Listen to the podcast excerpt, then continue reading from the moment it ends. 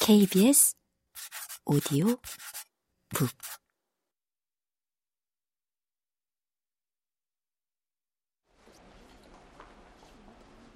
최다연의 부검은 시신 발견 이틀째에 이루어졌다. 부검인은 법의관 신철규였다.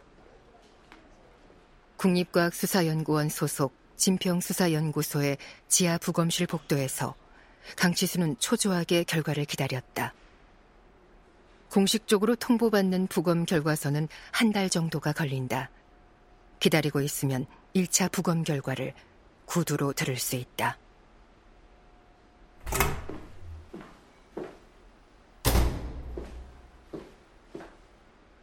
두 시간쯤 지나 부검실의 문이 열리고 신철규가 나왔다. 그는 눈 바로 아래까지 덮었던 마스크를 끌어내리며 시선으로 강치수를 찾았다. 강치수가 벌떡 일어섰다. 신철규는 그를 작은 사무실로 안내했다.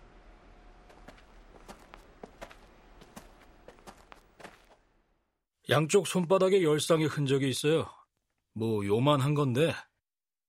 그는 종이에 연필로 선을 그었다. 폭이 1cm가 채 되지 않는 끈자국이 여러 개 겹쳐 있었다고 했다. 가스 때문에 부풀어 오르면서 큰 상처처럼 보이긴 하는데 실제로는 큰 상처는 아니었을 걸로 보여요. 표피가 박탈된 정도?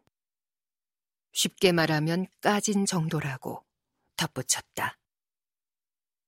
목을 조르려는 범인과 끈을 잡고 싸운 걸까? 사인은 예상대로예요. 입과 콧구멍 주변에 흰 거품이 있고 귀에서 피가 흘러나왔어요. 가벼운 늑골 골절 소견이 있고 뭐 알고 있겠지만 목에 자상이 있는데 총 8개고 끈으로 인한 목졸림 흔적이 있고요.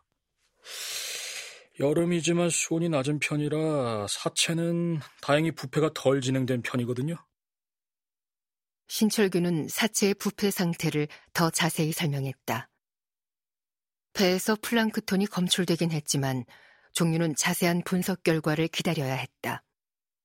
강치수는 신철규의 말을 주의 깊게 들었다. 그가 가장 중요하게 생각한 것은 사망 일시였다. 강치수의 질문에 신철규는 판단의 근거부터 설명했다. 사체의 부패 상태, 배에서 나온 플랑크톤의 양 등이 모두 중요 자료로 참고되었지만 사망일시를 판단하는데 가장 큰 영향을 미친 것은 제다현의 위에서 나온 음식물이었다. 제다현의 위에서는 무, 채소, 견과류 등이 죽 상태로 발견되었다.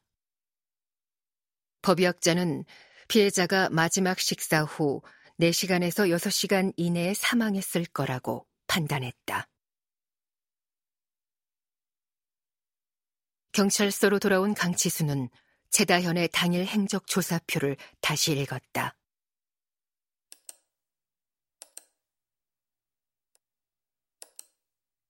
최다현은 7월 25일 학교를 결석했다.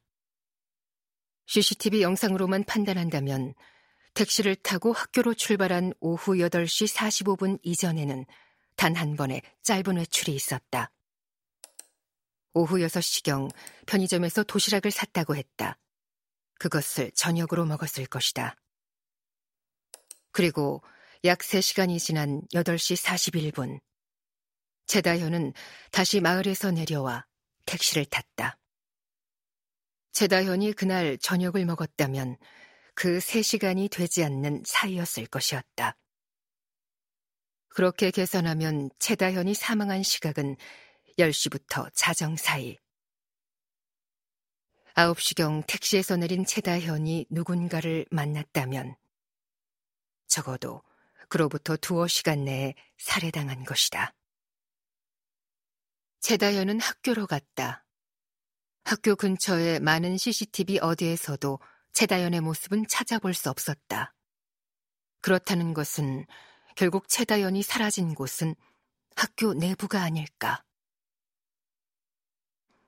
다음으로 그가 주목한 것은 사체의 상태였다. 신철규는 최다연의 시신이 적어도 4일에서 5일가량 물에 잠겨 있었을 것이라고 봤다. 역사나면 사라진 날이 된다. 바로 그날 제다연은 물에 던져졌다. 모든 것은 7월 25일 그날 벌어졌다.